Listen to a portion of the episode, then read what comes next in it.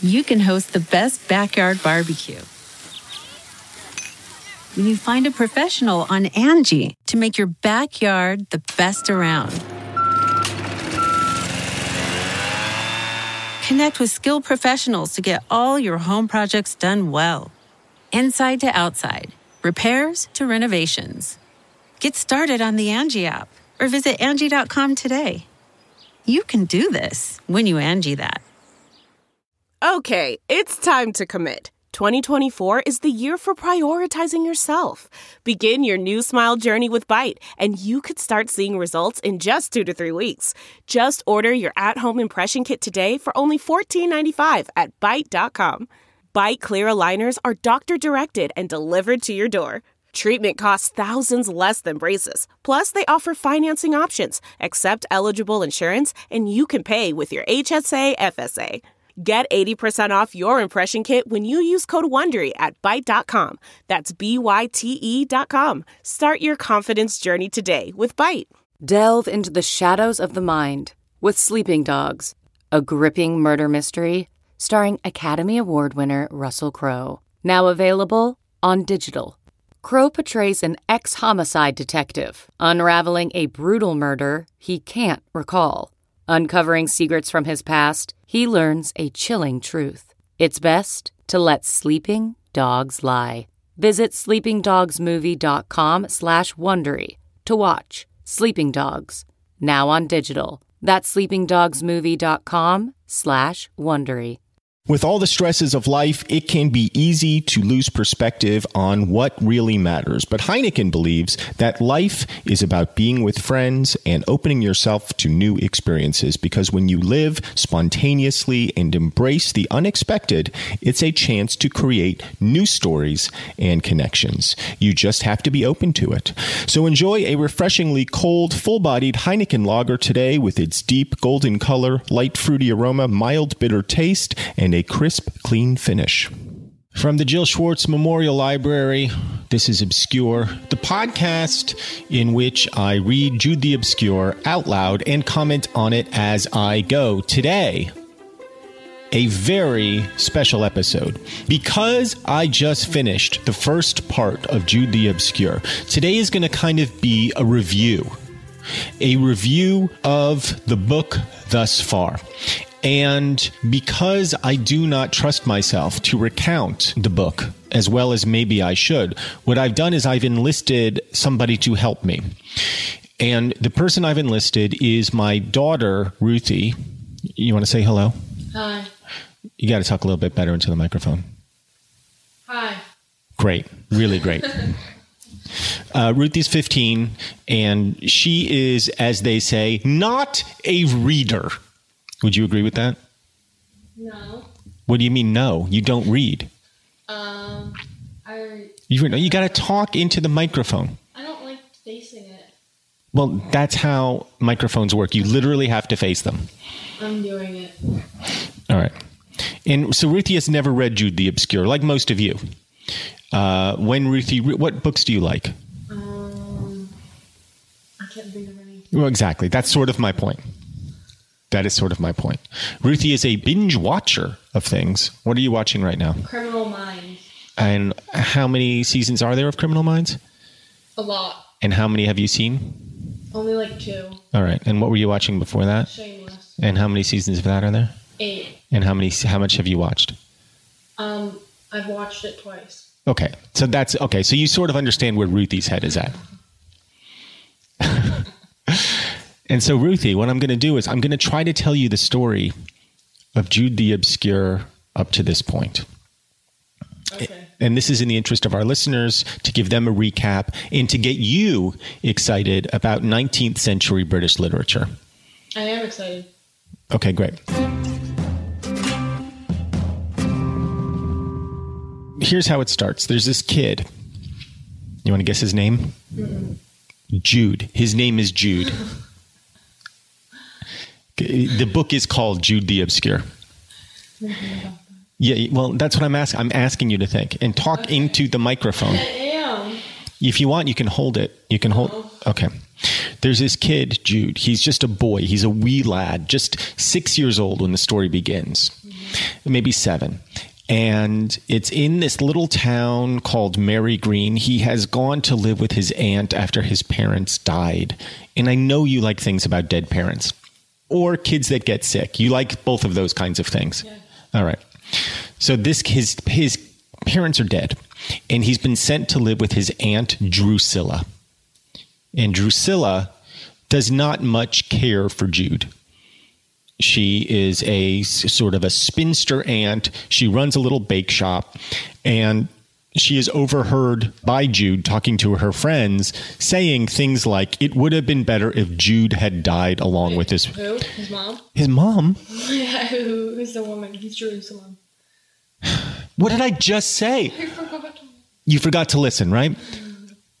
I literally just said his parents died. That was the first thing out of my mouth. I forgot. How could you forget? I literally said it 15 seconds ago. I said he went to live with his aunt. Okay. He went to live with his aunt Drusilla. She took him in. Okay. Mm-hmm. She was overheard by Jude saying it would have been better if he were dead with his parents. All right. So you get a sense of what Drusilla's like. At the beginning of the book, Jude is the occasionally goes to school, and he likes school a lot. His school teacher at the very beginning of the book is leaving town, and Jude is heartbroken because he really likes this school teacher, but the school teacher's like, Jude, I got to go. I gotta go to Christminster, which is this big town nearby. I'm going to get myself an education, and I'm going to become a great student of the divine. And Jude is heartbroken, and he ends up deciding that his life in Mary Green is basically worthless. He has nothing. He has nobody who loves him. He gets fired from his job. He's only like 6 or 7 years old, but he has a job. And his job is that he's like a scarecrow. Crows come into this cornfield, and his job is to scare them off. And then he's so tenderhearted that he says to the birds, come and eat the corn. And the farmer catches him and basically kicks his ass. He beats Jude with this thing called a clacker, which is the thing that Jude is supposed to use to scare off the birds. And the farmer beats him with it and fires him. Why?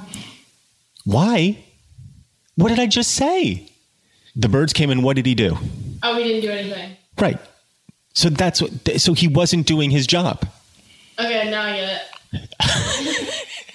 My God. I just want to point out to the listeners that my daughter is a straight A student.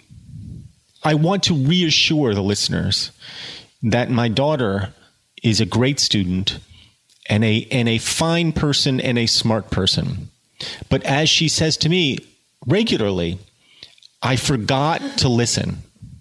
And so as I'm talking to her, I can see her eyes focused on the distance of the Jill Schwartz Memorial Library. Her eyes are located somewhere beyond the walls. I have to maintain eye contact with her to make sure that the words are penetrating that feeble skull of hers.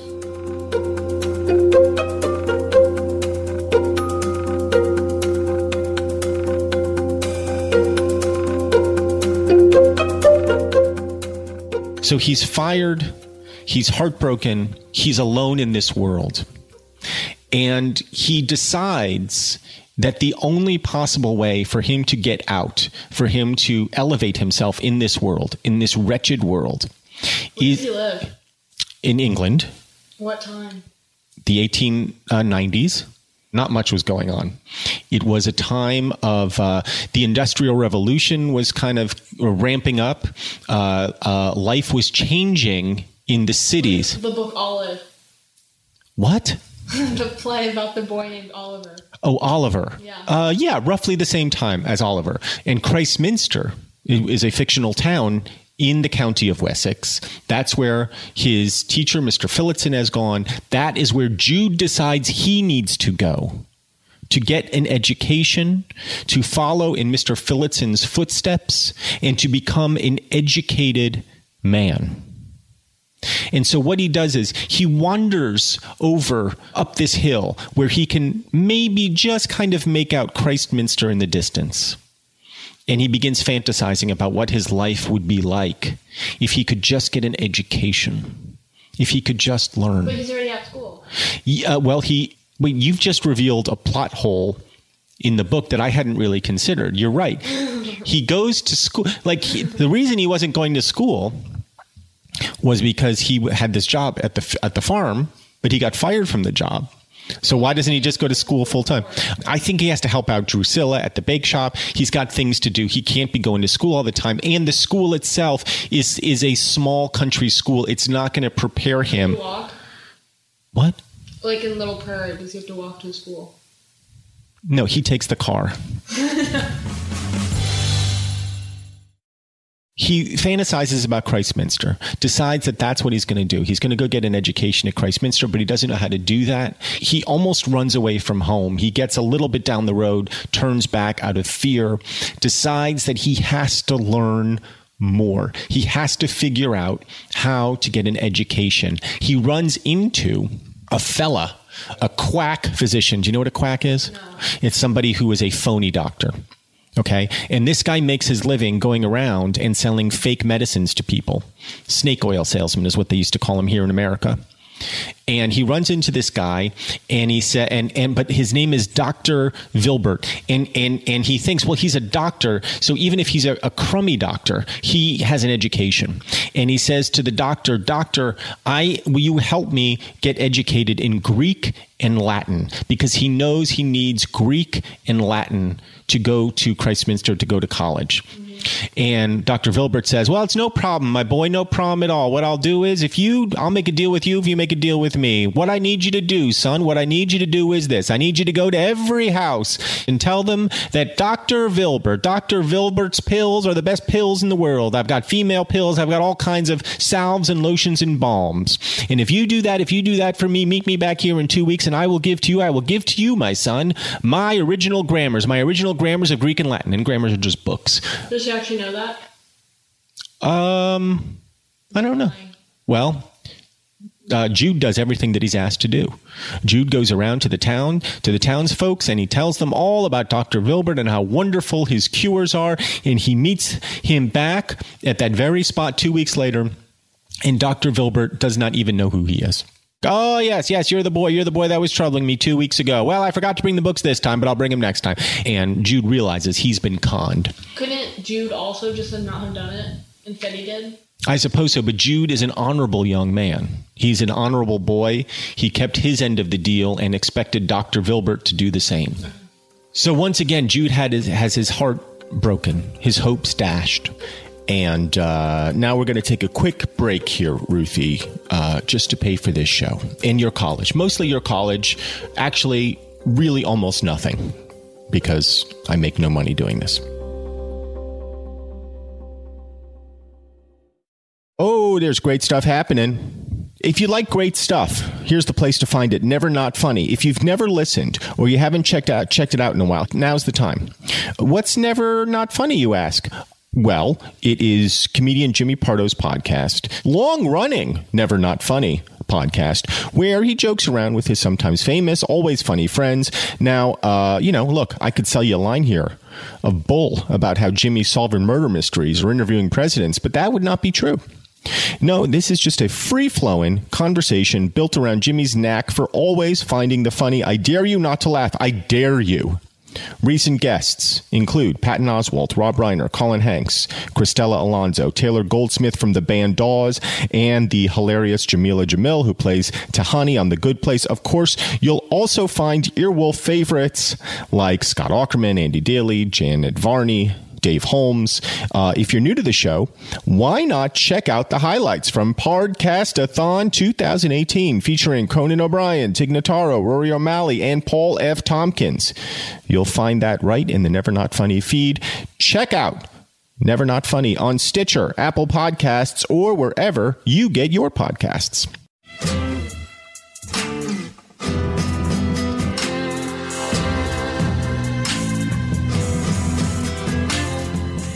Welcome back to Obscure. I'm here with my daughter, Ruthie, and I'm just filling her in on everything that happened during the first part of Jude the Obscure, and I'm struggling a little bit to keep her attention, hopefully not yours, and she's refusing to speak into the microphone which I have repeatedly instructed her is where one speaks when one is recording one's voice. But at least for a brief few moments, she is not doing what she so often does around this house, which is utterly ignore me. She's just mostly ignoring me.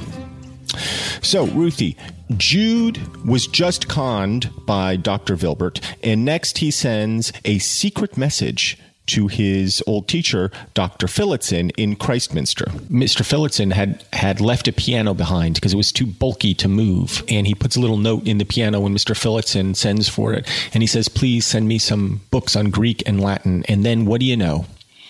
A little while later, a package arrives from Christminster. It's from Phillotson. It's books of Greek and Latin, and Jude devours them. Jude devotes every waking moment to studying these languages. The Bible, the Old Testament, the New Testament, and now he's getting older, and he's growing, and he's now a young man, and he has devoted the last several years to learning. He is like a monk in his fervor for studying. A burning desire, a fervor. Oh, I thought it was a person. You thought a fervor was a person? Like a job. No, that okay. would be a furrier. Okay. Somebody who buys and sells furs. That's not what I thought. And he realizes that if he's going to go to Christminster, he needs a trade, a job. He needs to understand. I thought he was going to be a bishop. Well, yes, but he needs to have money in order to go and to study. So he needs to have some sort of job that he can do. So he apprentices himself to a stonemason to learn how to cut stone. And so he's doing that in the day, and by night he's studying Greek and Latin and the old religious texts. And then, Ruthie, he's walking along one day, somewhere he's never been before, down by a babbling brook. The woods. Sure, the woods. Okay, you're doing very well. I want to tell you and assure you, you're doing very, very well. And you're helping me explain the story. Yeah. He hears the voices, female voices. Young women. He sees them down by the creek, the babbling brook. They're cleaning pig parts. They're butchering pigs. They're sorting out. They're pig farmers, and they're doing pig work with dead pig parts. And one of the girls, seeing Jude, kind of like a prank, picks up the pizzle of the pig and throws it at him. I see you shaking your head. You didn't know. You don't know what the pizzle is. Well, I didn't know what it was either, and I thought it was just. What can I tell? Can I tell you the story? I thought it was just like pig guts, pig intestines. Mm-hmm. Well, after I released the episode where I described this, several people told me that in fact, the tail. No, you're not going to like what the pizzle actually is. It's the actual penis of the pig, and she throws it at him. I was far off. Well, you were kind of far off. She throws it at him, smacks him in the face. And he's like, what the hell? And he says, he's basically like, who did that? And this girl, her name is Arabella, is like, well, it might have been me. I might have done that. And he's mad at her, and they sort of meet down by the brook, and they start talking. And it turns out Arabella maybe has a little bit of a thing for Jude. She finds him attractive. He finds her attractive. They agree to go on a date. All right? Yeah. After this strange meeting, they agree to go on a date. And that Sunday, they take a walk together. They kind of get to know each other a little bit. There's a kind of instant attraction between Arabella and Jude and Arabella. And suddenly, all the studying that he's been doing for the last 6-7 years, whatever it is, it kind of goes right out of his head. Suddenly, he meets a girl, and like that, you hear it? Wait, can you snap? I don't think I've ever. Well, let me hear you snap. I don't know that I've ever heard you snap. I can't whistle. Let me hear you snap. Oh, my hands are sweaty. There's a snap from me. Miami. I heard. Okay, I kind of heard it. And now here's a whistle from me. You can't do any whistling? Huh. Okay, I believe you. I didn't know. Play the flute. You cannot play the flute. Yes, I can. No, you can't. Are you kidding? You might be able to like squeak out a note. I played the flute. You did play the flute. When was the last time you picked up a flute? 6th grade. Okay, and now you're going into 10th grade. It was 4 years ago, and I hate to break it to you, but you weren't great then. They go on a date. It all goes well. There's a little kiss at the end. He walks into her house and basically all her neighbors are there and her parents are there, and they introduce him as her intended, meaning like, oh, this is Arabella's boyfriend. They're probably going to get married. They just met. And Jude's like, what the? I got to get out of here. Jude leaves. He's going to go back to his studying, but his head is in the clouds. Right. And he is developing feelings for this girl. Meanwhile, Arabella is saying to her friends, I met this guy. I think he's really cute, but I don't know if I'm going to be able to hold on to him. And her friends say to her, Arabella, you know what you got to do? You got to get yourself pregnant by him. Mm-hmm. And Arabella's like, really? And her friends are so devious and like, yeah, that's how you trap a guy. You trap him by getting pregnant. Now, Ruthie, I spoke to a guy named Dan Savage about this very subject. I will tell you, I see a concerned look on your face. Oh, you sound familiar. Okay, Dan Savage is maybe the nation's foremost sex expert. And I said to Dan Savage, would you recommend this course of action for girls who want to have boyfriends? Yes. Okay. He did not say yes. And I asked him about the sex lives of your teenagers. And like, what are you supposed to do with your teenagers? Like, how do you, like, what do? Like, how do you have that conversation? And Dan was like, because Dan's got a 21-year-old, he was basically like, you just gotta be open and transparent and honest with them and make sure that they're safe. That's the advice I'm going to give to you. I just want you to be safe. All right. Okay. All right. Do you have any questions about sex that you'd like to ask to my global audience? No. Yeah, I didn't think so.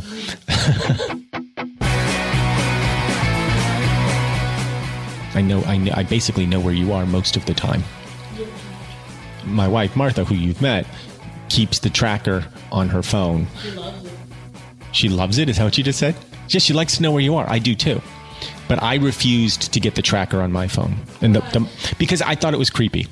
I said to Mom, it's fine to monitor like the whereabouts of minors, but I think it's weird for adults to monitor. Well, I can monitor Mom. Yeah, well, you know where she is. She knows where you are. Yeah, I know when she's late. Decides that she's going to seduce Jude, and she's going to try to get pregnant. And by the way, Thomas Hardy, who is the author of Jude the Obscure, basically lays the blame for this entire relationship at Arabella's feet. He's saying Jude is just this naive 19-year-old who bears no responsibility for anything that happens in his life. Everything is Arabella's fault. Does that seem fair to you? Do you think that the guy has any responsibility in the sexual relationship between himself and this lady? Yes. Are you just saying that because you know that that's the correct answer, or because you think it takes two to tango, as the saying goes? He's a crazy one, right? I didn't say she was crazy. Well, to trap him is kind of crazy. I'm going to explain the context for you, because I have some sympathy for Arabella. It's the 1890s. She's the daughter of pig farmers. She doesn't have an education. She has no job opportunities. Pig farming as a profession is kind of drying up there in Wessex. So for her own survival, she feels like she needs to get a husband. And what's the way to get a husband? To get yourself pregnant, at least according to Arabella's friends. And so in doing this, she's trying to assure her own future, just as Jude is trying to assure his own future by studying and going to Christminster. But here's what she does, Ruthie. She seduces him, and she does not get pregnant. Wait, you just indicated like she was going to kill him? What did you just do? You just indicated like somebody just got killed. What was that? She kills him. She does not kill him. The book is called Jude the Obscure. If he died right there, the book would be over. And you know that this is only the first part. Oh, I didn't know that. When I asked you to be on, I said there's different parts. I finished the first part, and that's what I want to tell you about, the first part. Okay. You're grounded. We need to take another break. This is Obscure. CarMax is putting peace of mind back in car shopping by putting you in the driver's seat to find a ride that's right for you. Because at CarMax, we believe you shouldn't just settle for a car. You should love your car. That's why every car we sell is CarMax certified quality, so you can be sure with upfront pricing that's the same for every customer. So don't settle. Find love at first drive and start shopping now at CarMax.com. CarMax, the way car buying should be. Okay, picture this. It's Friday afternoon when a thought hits you. I can spend another weekend doing the same old whatever, or I can hop into my all-new Hyundai Santa Fe and hit the road. With available H-Track all-wheel drive and 3-row seating, my whole family can head deep into the wild. Conquer the weekend in the all-new Hyundai Santa Fe. Visit HyundaiUSA.com or call 562-314-4603 for more details. Hyundai, there's joy in every journey. Okay, picture this. It's Friday afternoon when a thought hits you. I can spend another weekend doing the same old whatever, or I can hop into my all-new Hyundai Santa Fe and hit the road. With available H-Track all-wheel drive and 3-row seating, my whole family can head deep into the wild. Conquer the weekend in the all-new Hyundai Santa Fe. Visit HyundaiUSA.com or call 562-314-4603 for more details. Hyundai, there's joy in every journey. Back to Obscure, Michael Ian Black with my second favorite child, Ruthie. I'm catching her and all of you up on the first part of Jude the Obscure. We were just talking about how Arabella seduces Jude, and Ruthie, she does not get pregnant, but here's what she does. She tells him she's pregnant. Oh, they did that in Glee. They did that in Glee? Yeah. What happened? Schuster, wife. Okay. How many times did you see Glee? 200 times. Schuster's wife. Good old Schuster's wife said she was pregnant and she wasn't because they were probably going to get a divorce. Huh. So she lied. Yeah. Well, that's exactly. She was crazy, so. Well, no, but she was. Okay, I believe you that she was. I don't think Arabella's crazy. And I appreciate the parallels between Jude the Obscure and Glee, which you've watched in its entirety 2 or 3 times. But Arabella's not crazy. She's just devious, and she just wants a husband, and she wants Jude to be that husband. And so she tells him that she's pregnant when she is not. And Jude, because he is honorable, asks her to marry him, even though he suspects that she is not the woman that he thought she was, that she is not maybe the best of women. He says something like that in the book. So they get married. They move into a little cottage together. Jude is working for pennies as an apprentice to a stonemason. They're very poor. Jude and Arabella, their married life is not exactly what he had envisioned. And eventually... Does she have a child? What did I just say?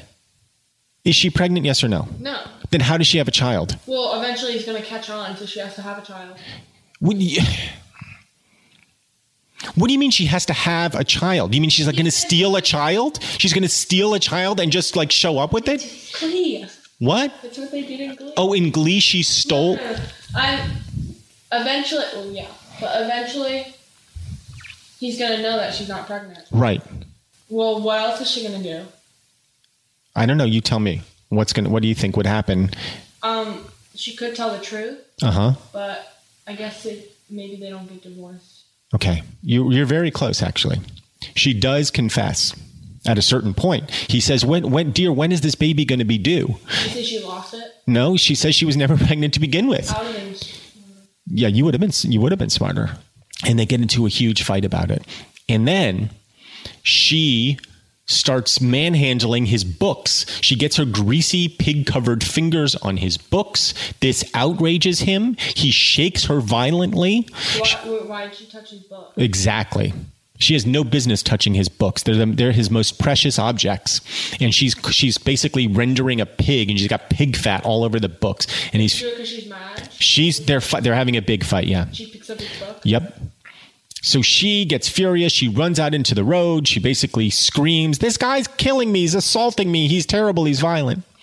And Jude is so disgusted. And he's going to go out and he's going to drag her back into the house, but he doesn't. He just says, "Look, babe, it's over." And she's like, "Yeah, it's over."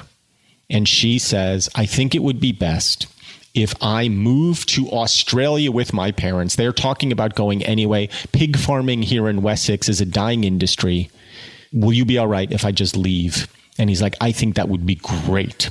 And he gives her all the money that he has. He gives her all the furniture he has because he just wants to be done with her.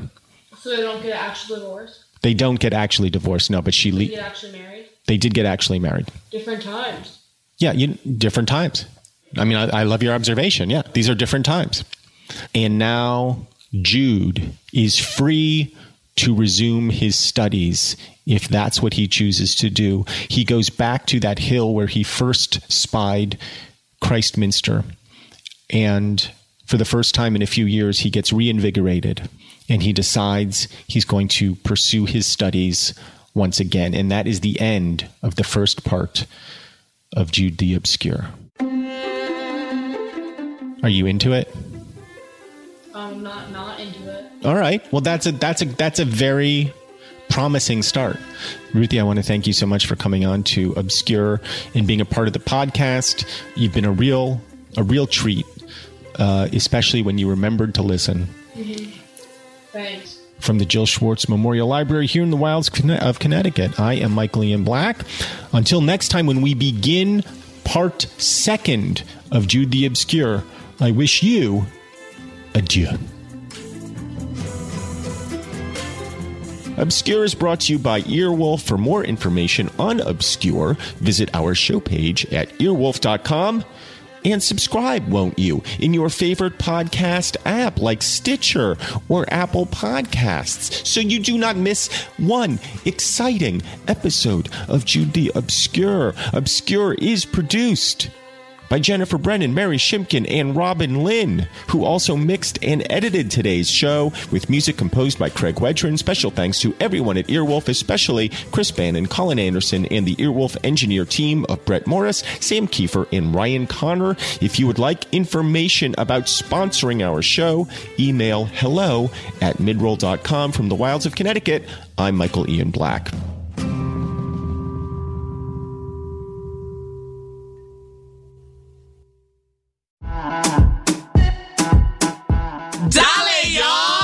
This is Tony Rodriguez. This is Carlos Santos. This is Ryza Licea. And this is Oscar Montoya. When our powers combine, we are Spanish Aquí Presents. We have a brand new podcast here on Earwolf, bringing you the best of the best of lo mejor of the Latinx comedy.